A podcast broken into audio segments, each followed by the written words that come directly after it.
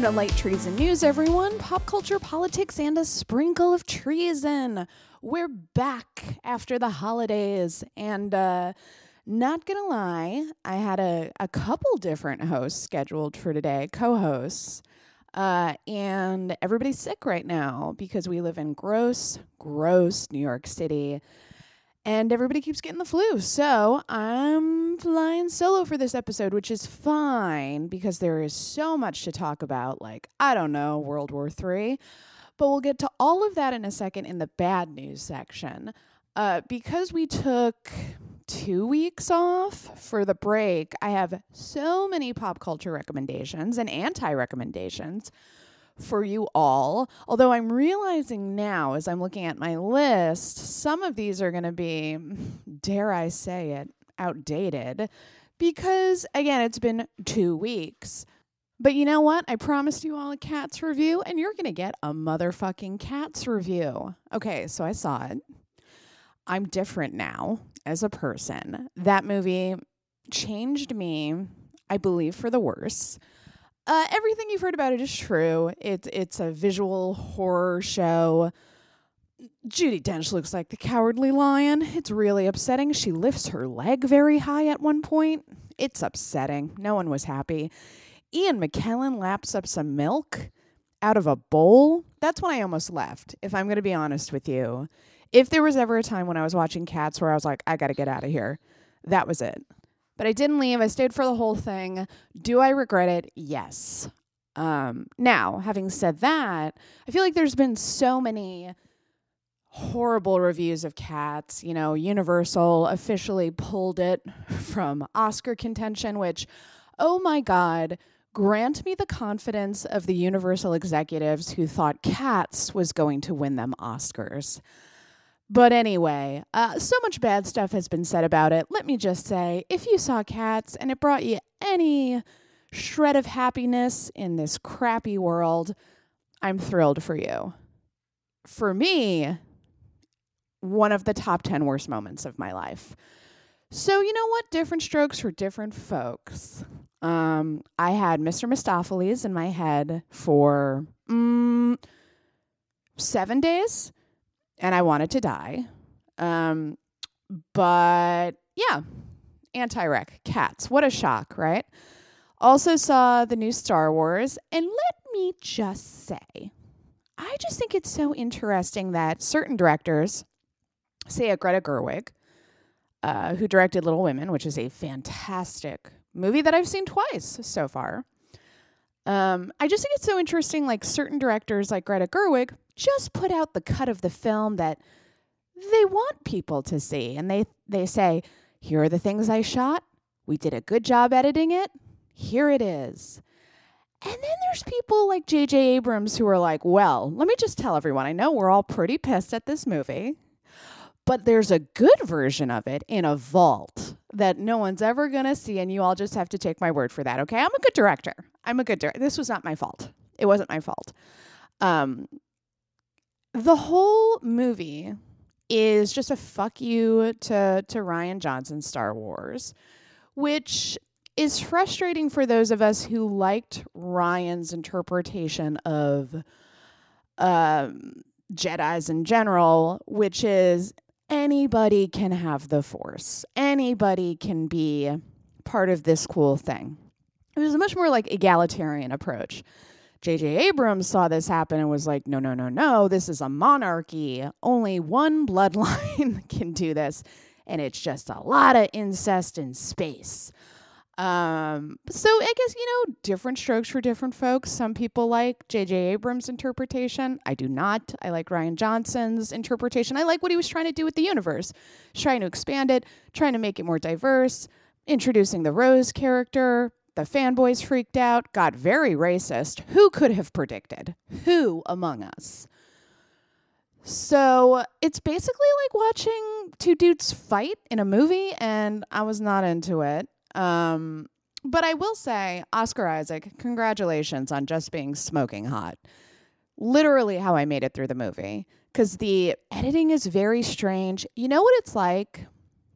This is what it's like it is like watching a little kid play with action figures, but in a movie, what planet are we on right now? What's happening? Who's this character? Doesn't matter. Tommy's playing with his little toys. Um, but yeah, it it was fine. Like I wasn't as mad as some other people were. Maybe because I don't care about Star Wars as much as them, to be honest with you. Uh, and I really liked, uh, you know, Force Awakens and, and all of that stuff. Um, so I don't know. It was fine. I would give it a C, a C. I almost give it a C plus. I would give it a C. So as I said, Little Women is the bomb. A plus. So good. And just an extra reminder that the Golden Globes suck and uh, they didn't nominate any lady directors, which is absurd in a year where Little Women and Hustlers exists. Uh, so fuck you, Golden Globes, and maybe Oscars preemptively. We'll see. So I'm kind of hoping they've been so shamed by Natalie Portman being like, here are all the male directors who have been nominated that they'll at least be like, we got to get Greta in there so we don't have that moment again. Not that that's diverse enough or that nominating just white lady directors is good enough, but you know what I'm saying. Also, guys, do I want to say more about Little Women? I feel like I'm just like blowing through this stuff. But you know what happens when you see a movie so long ago? But uh, Little Women's great, perfect cast. The editing is wonderful. Uh, Greta's a beast. She's a she's a wonderful director. I hope her, Saoirse, and Timothée keep making movies for all time, even in space. Space, space, space. Yeah, uh, I really like the changes she made. I'm going to be totally honest with you guys, and no one is allowed to shame me because this is a safe space. I've never read Little Women. Dot dot dot just letting that hang out there for a second. Never read it. I was obsessed with the 90s version of Little Women with Winona Ryder, Susan Sarandon, Christian Bale, Kirsten Dunst. I loved that version of it. Uh, but I really like the changes that Greta's made to the story. I think she made Amy way more interesting, and Florence Pugh is a genius. I I think Timothée Chalamet's Laurie is my favorite Laurie, and I loved Christian Bale's Laurie. You know, when you were a kid growing up, everybody was in love with Christian Bale as Laurie. I think Timothée might be better. Is that wild to say? And of course, Saoirse Ronan, wow, as Jo. Because listen, bless Winona Ryder's heart. She's not the strongest actress in the world, although I think she's gotten way better as she's gotten older. But Saoirse Ronan's just a she's a little beast, and uh, she is Jo. So it's wonderful. Check it out if you can. I don't know if I buy into the whole narrative that men aren't going to see this movie. Certainly, when I went to go see it, it was way more women than men. But and and admittedly, I live in Brooklyn, so I am in a bubble, as we are all in bubbles in the United States. But I've I've never heard a dude be like, I refuse to see Little Women.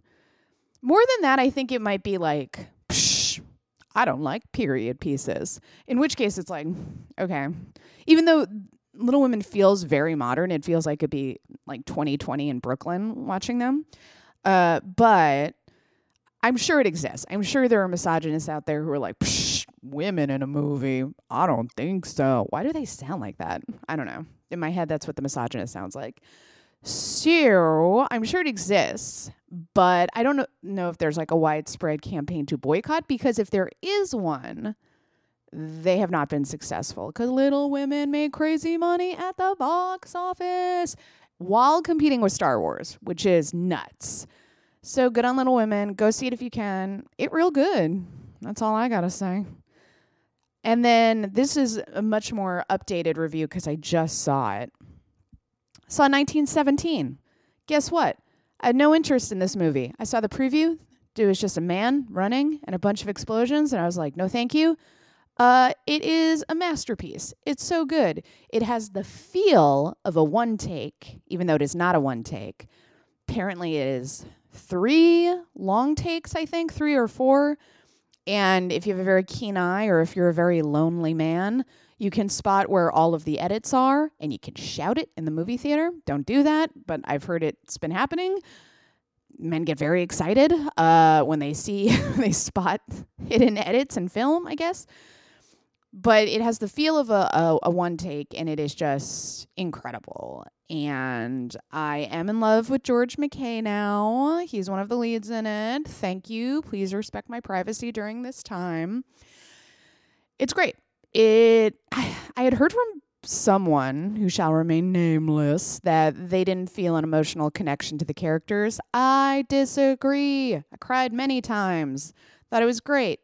And, you know, it is a fanciful retelling of one day at the end of World War One uh, that is based on the director's um, grandfather, great grandfather, dot dot dot ancestor stories that he told uh, little Sam Mendes when he was growing up. So Sam Mendes wanted to play, pay tribute to his grandfather? Question mark. I think grandfather. So uh, he sort of strung together a bunch of fables his uh, his grandfather had told him. Some were probably based in reality. Many of them were an exaggeration. Some of them just were not true. And he strung them together. And if that's not your thing, if that's not your cup of tea, I understand that.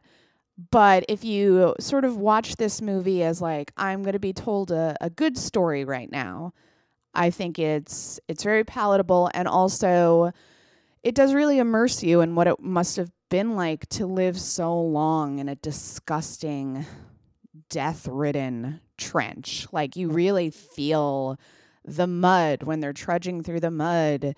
Um, you really sort of become desensitized to the fact that there are just bodies literally everywhere. And I will say that about 1917. This isn't like a Christopher Nolan, Dunkirk, PG 13 war movie. This is graphic. So just a heads up, you do see limbs blown off because uh, there's lots of bombs going off. It's like in Dunkirk when the bomb hits the beach and the bodies just bounce and don't get blown apart. it's like that's not how bombs work, Christopher.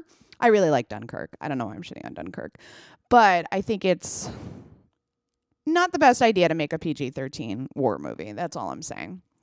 So, this next recommendation, oh, if it wasn't clear, I'm recommending 1917. That is a hearty rec. Do go see it.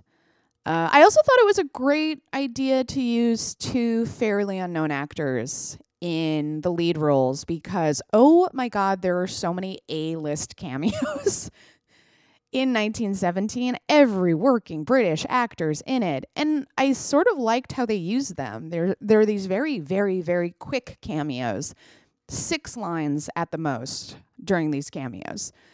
And they are all A list British actors for the most part. I don't know if Andrew Scott's A list yet. He's on his way, baby. He is my favorite cameo in it. He's so good.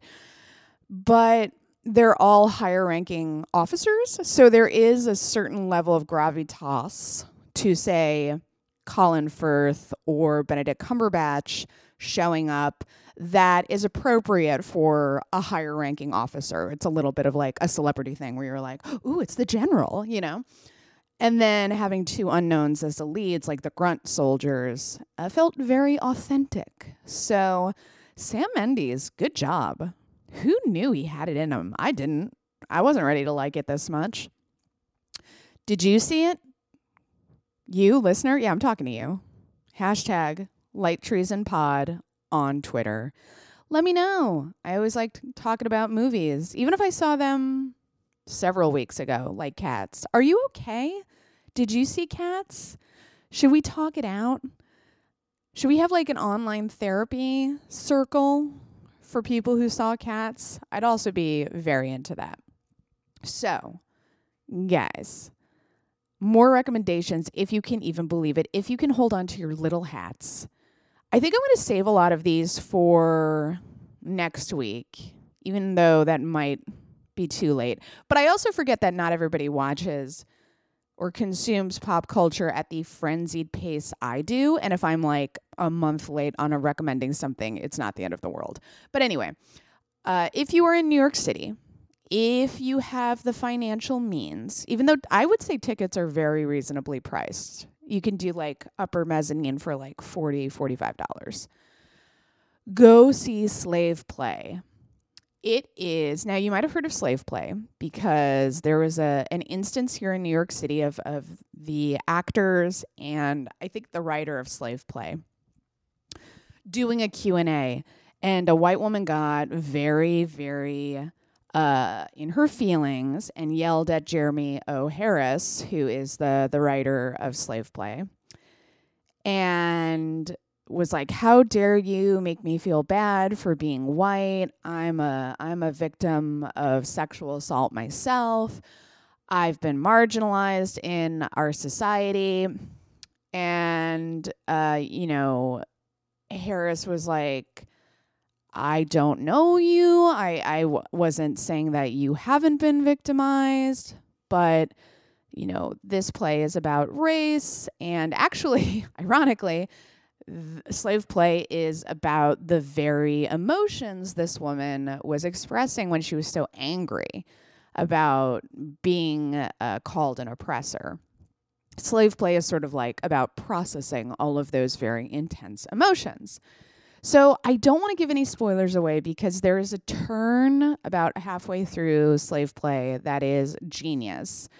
And I I don't think a lot of people know about it, but when they give you your tickets at the box office, they're very much like it's 2 hours no intermission because they don't want anybody to miss this turn when it just becomes something entirely else. Uh, but I will say it's it's surprisingly really really funny, very sad um, very intense. Uh, lots of sexual acts in it. If that is like in any way a trigger for you, I would avoid.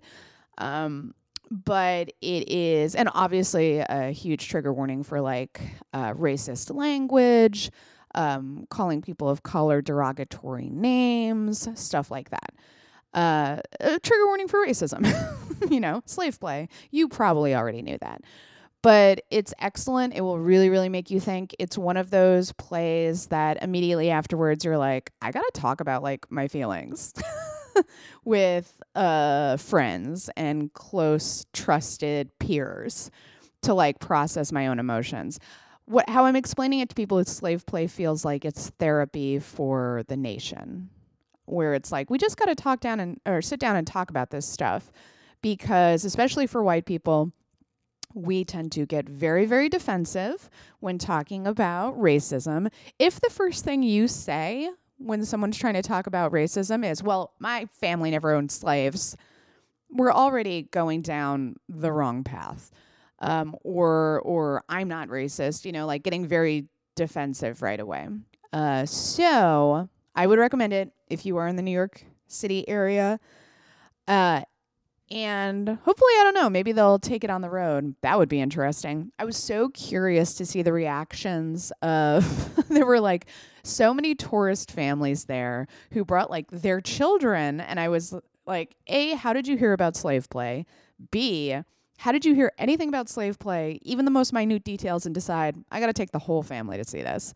But I'm also kind of impressed that they did, and hopefully they got a lot out of it. And it was like an interesting ride back to New Jersey while they discussed uh, the slave play, you know? Maybe maybe it was really healthy for them. So that's cool. I was sandwiched between because I won the lottery, no big deal a young girl, I would say she was like probably 16 and had already seen Slave Play and was so excited to see it again. And her parents, who were sitting to my right, and they seemed like, you know, cool enough as parents where I was like, okay, I think we're going to be all right. But it was so sweet because she was so excited that during all of her favorite parts, I saw her like look over to her parents, like, did they like that? Did they like that part? And they did like it. They seemed to like it a lot. But I thought it was very sweet that she was like, I'm going to take my parents to go see this. I was like, good for you, honey. Good for you. And then finally, to round out the recommendation section before we get to so much bad news. Can you guys even handle how much bad news I'm about to dump on you? I don't think you can. Uh, John Mulaney's Sack Lunch Bunch on Netflix is a fucking delight. I'm sure a bunch of you have already seen it. But if not, what are you even waiting for? It is a children's show. Like it's it's a children's show from the mind of John Mulaney, and it is so fucking funny, but also surprisingly touching and sweet. The songs are really good. The kids are really good. Go check it out. It goes so fast. And yeah, it was like the perfect thing to watch over break when I got a little sick. I was like, oh my God, John Mulaney has a new special? Nope. John Mulaney made a children's show? Oh, it's so good. His mind is wonderful. I love it. Uh, guys, that's enough of pop culture recommendations and anti recommendations. Wow, that was a lot. Is there anything you're watching and loving right now? Hashtag Light Treason Pod on Twitter. We're also on Instagram and Facebook, but I check Twitter the most, so I'll probably see your comments first over there. Let's all hold hands and cry as we head into World War III. Here is your bad news.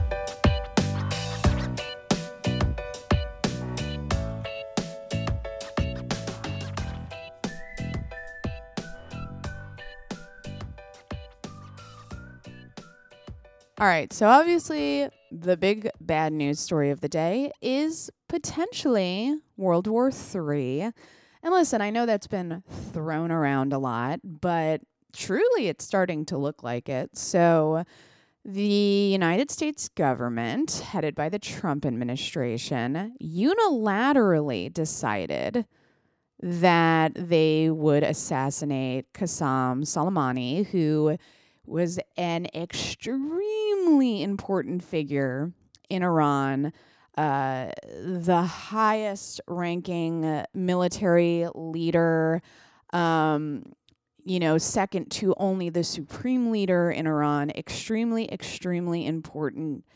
Uh, military figure. Really, we don't have anyone in the United States to compare him to. I guess it would be like if the vice president got assassinated. Um, it's a it's a huge fucking deal. It cannot be overstated enough how gravely serious this act was. It was an act of war. It is an act of war.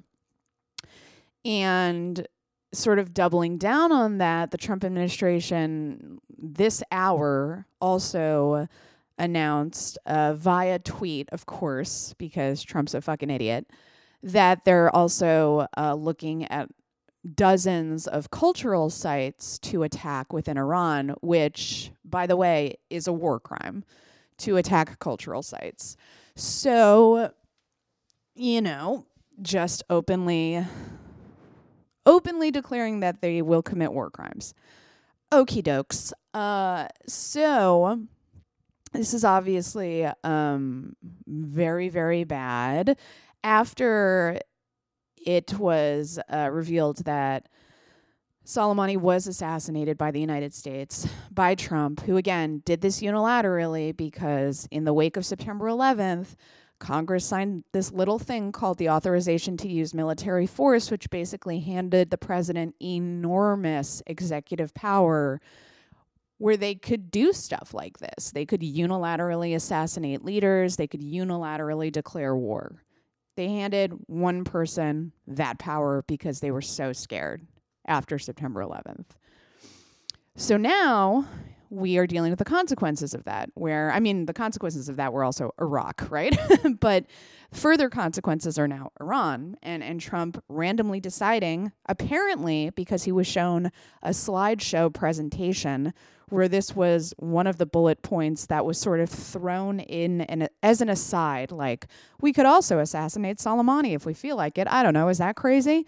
And that was the one he seized upon because he also has all of these Iranian uh, you know, hawks in his administration who have just been dying to go to war with Iran.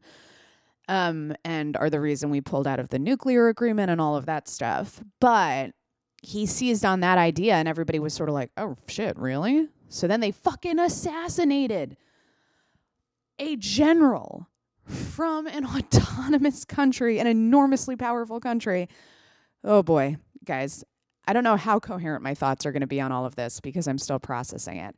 But it, it, it comes to light a day or two later that Trump actually told his Mar a Lago pals to quote unquote expect big Iran action soon when he was visiting there. So that means his rich fucking buddies at Mar a Lago knew about the assassination before Congress.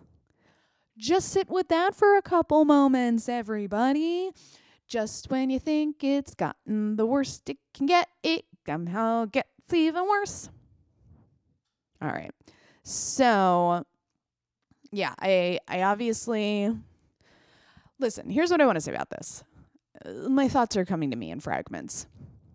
I've seen a lot of people freaking out about, you know, obviously uh, potential um, retaliation from Iran.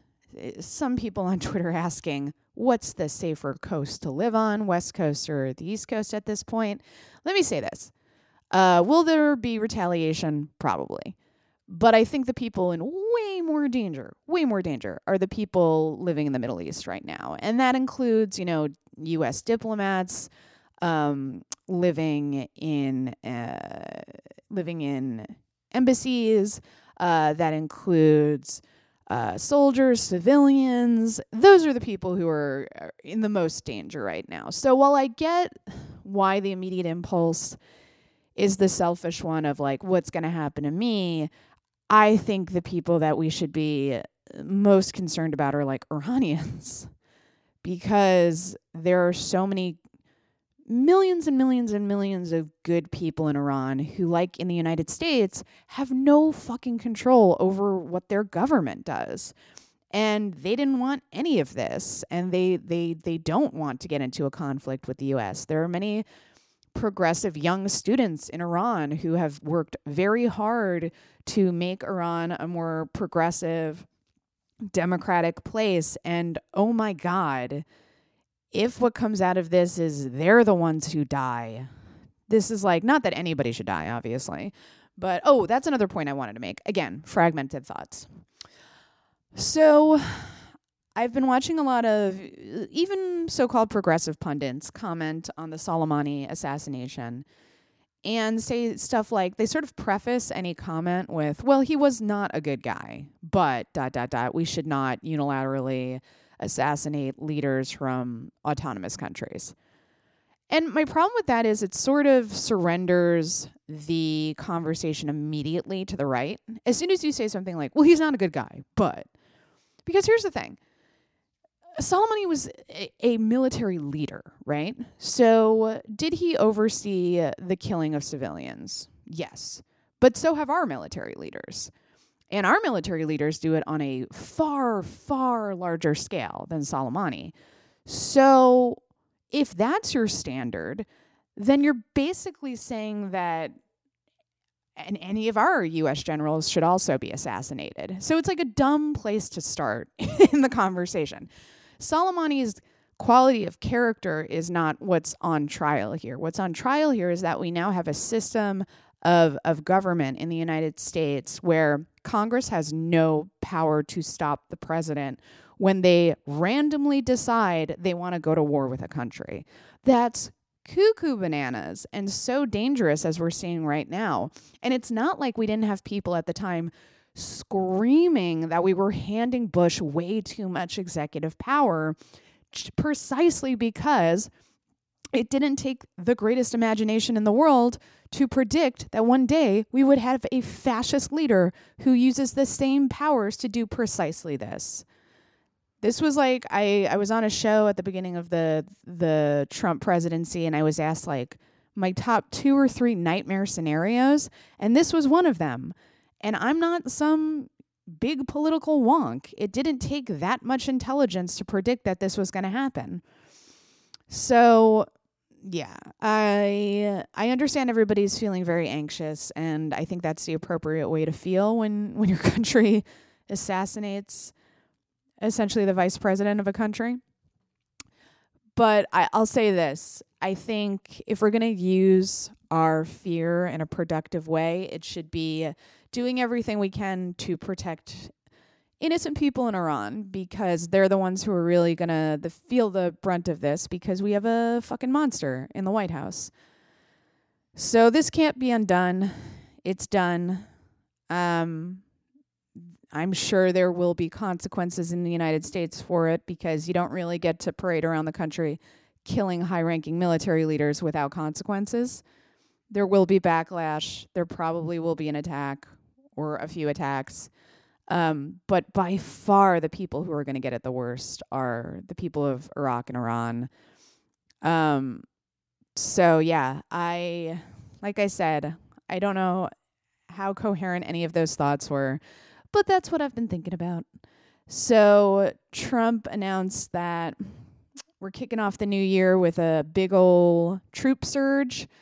Uh, the Defense Department is sending approximately 3,300 additional troops from the 82nd Airborne Brigade uh, who are on alert status, being deployed in the Middle East following the assassination. So, a great just after Christmas gift for all of those troops. Your fucking insane leader randomly decided to murder someone. So now you have to go uh, fight in the Middle East again. Sorry, what is this, your seventh tour? Too bad. Uh, also, in bad news, it's hard to like start with World War Three, and you're probably like, Allison, what could be as bad as World War Three? Well, the fucking planet's on fire, so suck on that, you little sarcastic piece of shit. Who am I talking to? Who am I talking to?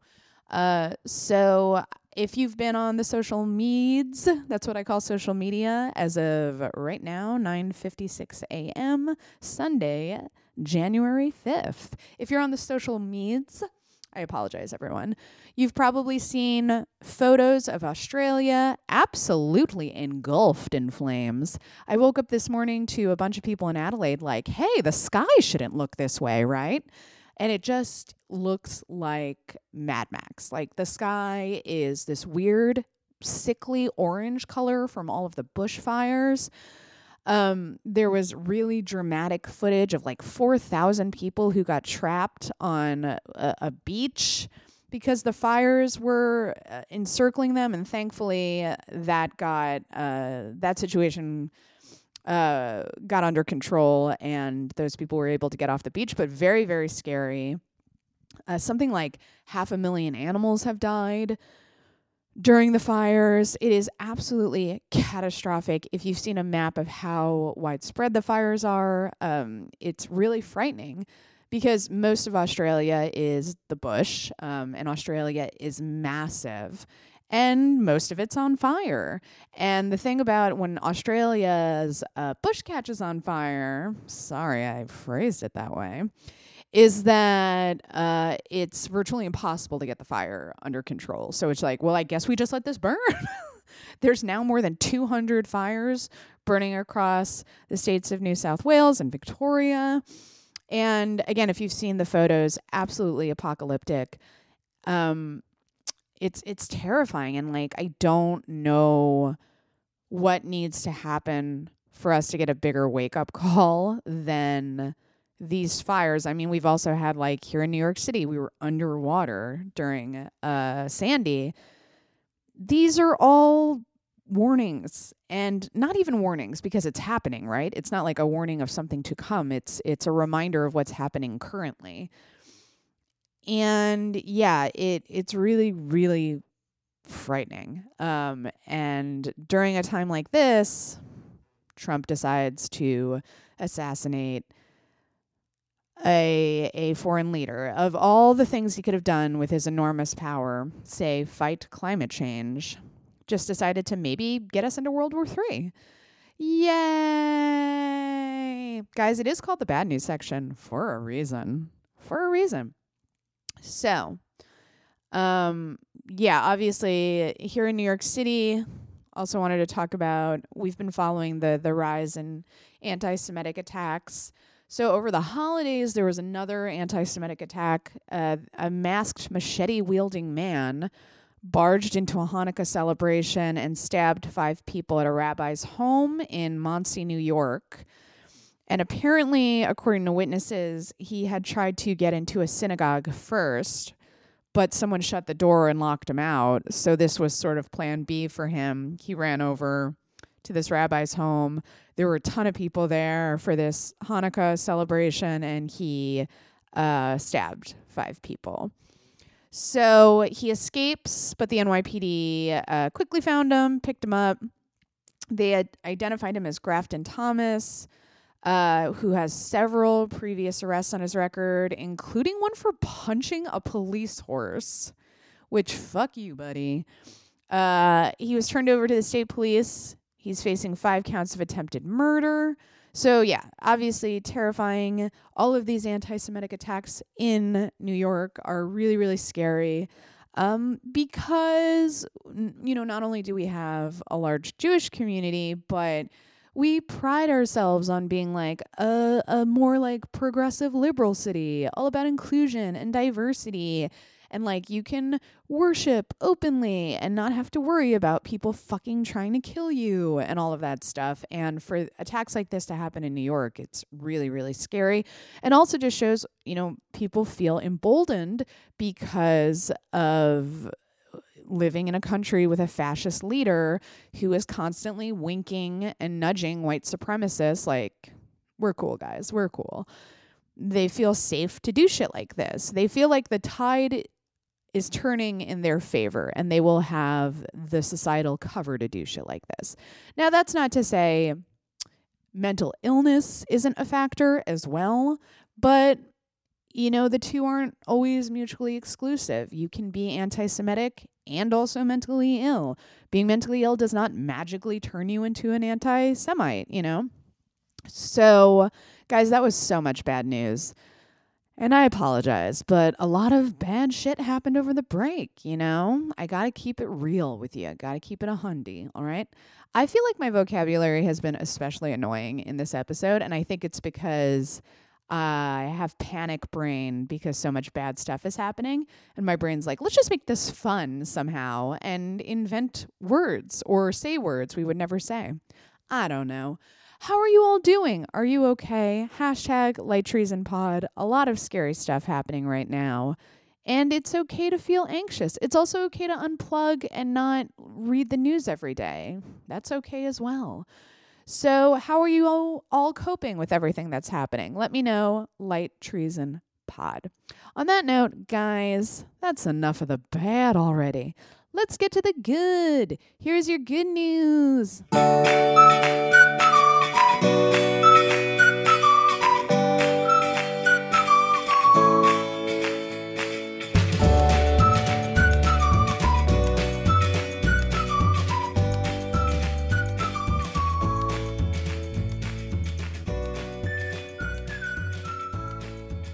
All right, first in good news, I'm deciding to put this in good news because I think it's good news anytime someone stands up to fascist dickheads.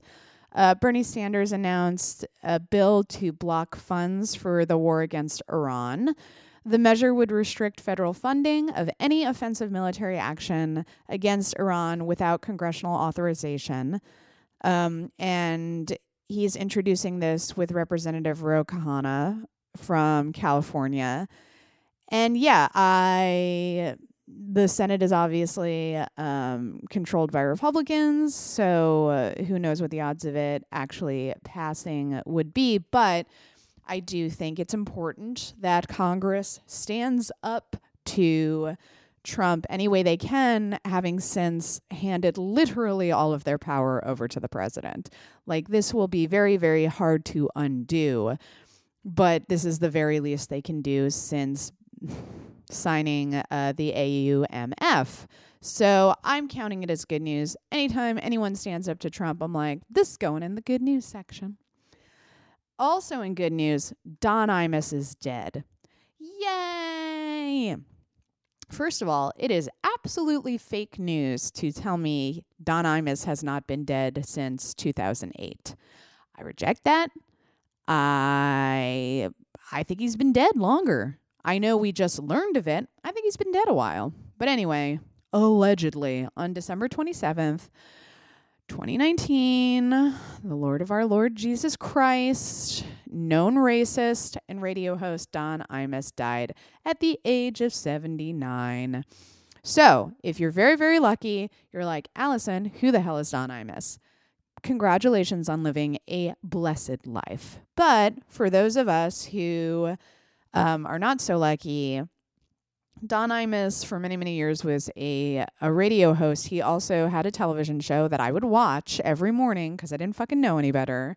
Uh, I also used to listen to Rush Limbaugh's show as well when I lived in Illinois. So, um, if you are familiar with Don Imus, you probably remember in 2007 there was a big old controversy um, in which he was fired from CBS for referring to players on the Rutgers women's basketball team as quote unquote nappy headed hoes because he was a racist. Um, and so he's dead. and there's one less racist in the world. So I'm putting that in the good news section. Anytime one of my enemies dies, it will go in the good news section. I am not one of those people who puts on rose colored glasses after someone dies and is like, actually, he was the family man. I think that is bullshit. It only does a disservice to the living because guess what? Don Imus is dead. Nothing we can say, pro or con, can ever hurt him again. So let's just be honest about who the man was. And he was a fucking racist. And he was a relic. And he had no place on radio or television or in our society, frankly. And now he's gone. And the world's a better place for it. So that's how I feel about it. Guys, that's how I feel about it. I'm sure you agree. Can you imagine if there was a hardcore Don Imus fan listening to this and they were like, wow, I've agreed with literally everything you've said, but madam, you've just gone too far.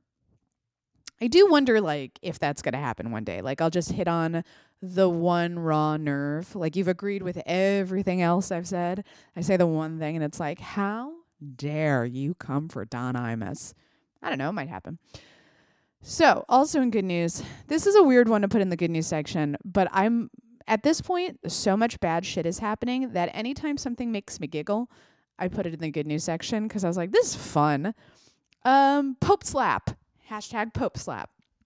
So, in case you missed this, on New Year's Eve, he did this on New Year's Eve, while greeting pilgrims at the Vatican, Pope Francis slapped a woman. Um, because she grabbed him, which let me say, whoever it is, don't grab people. It's rude.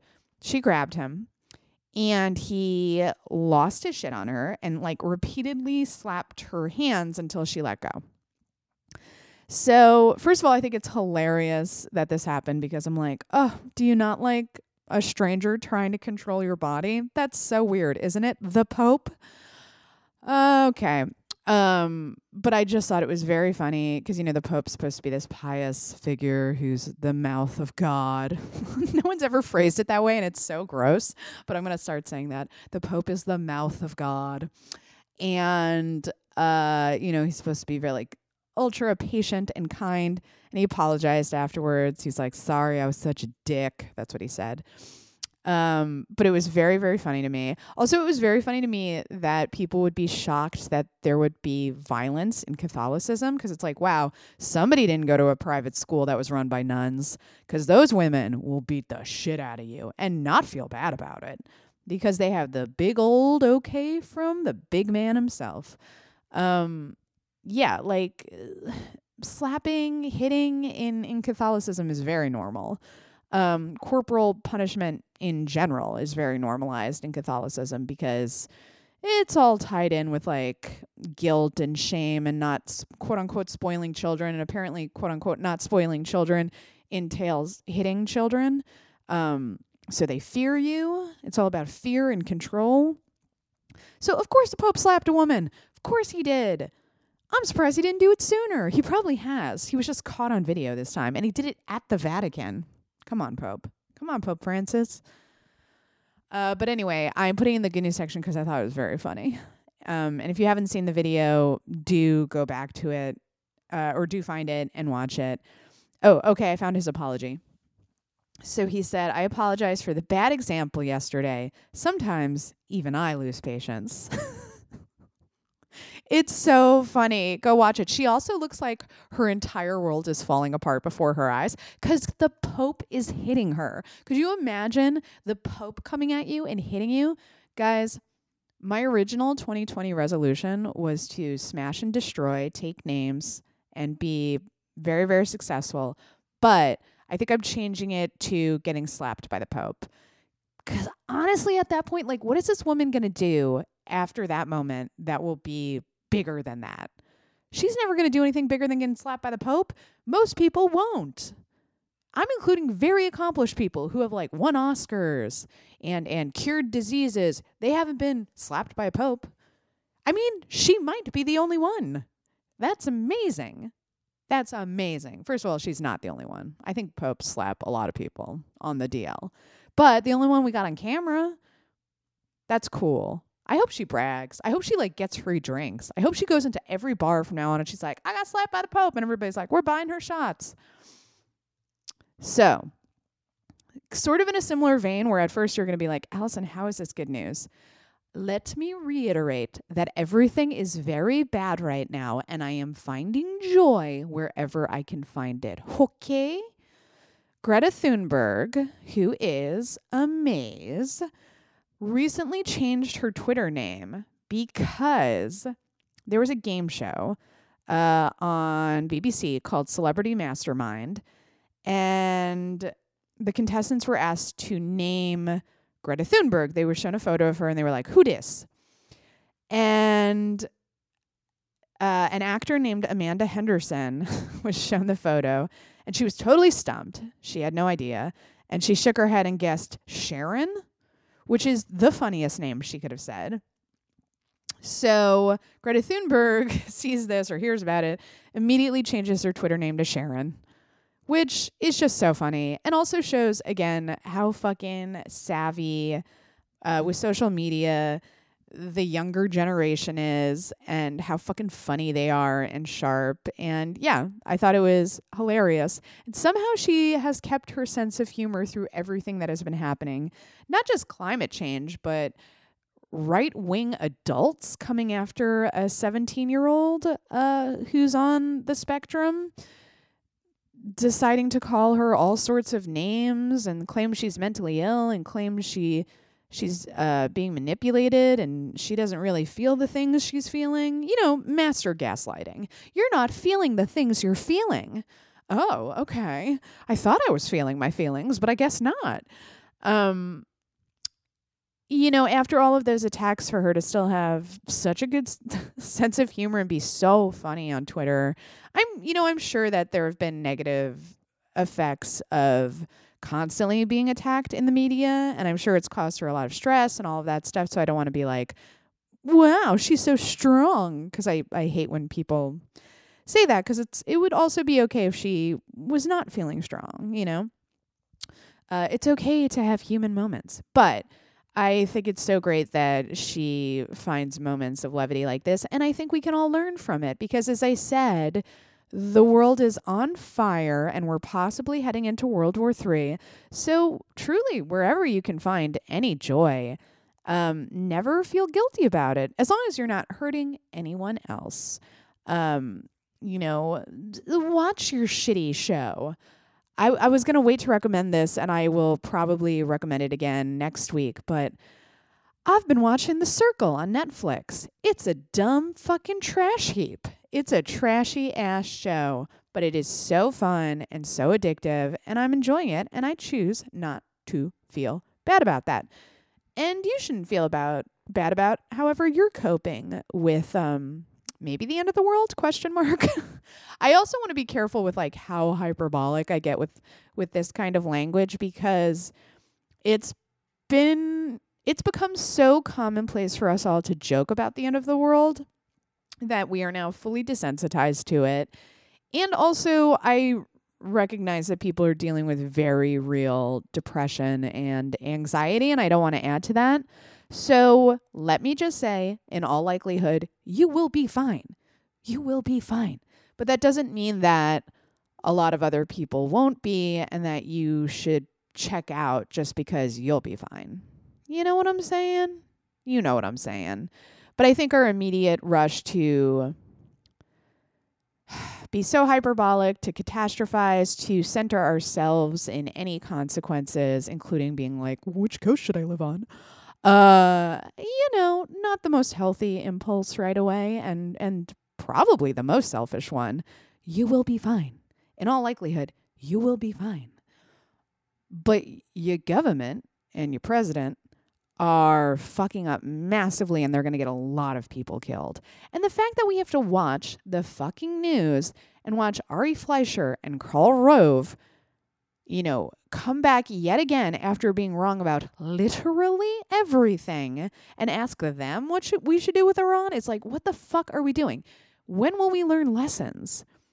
I think that's why, you know, millennials and whatever the generation after millennials is called, Gen Z or whatever, are so angry and so frustrated because it is watching an entire generation of boomers be insane. Like literally the definition of insane. Do the same thing fucking over and over and over again and then be like, "Wow, going to war with Iran was a bad idea."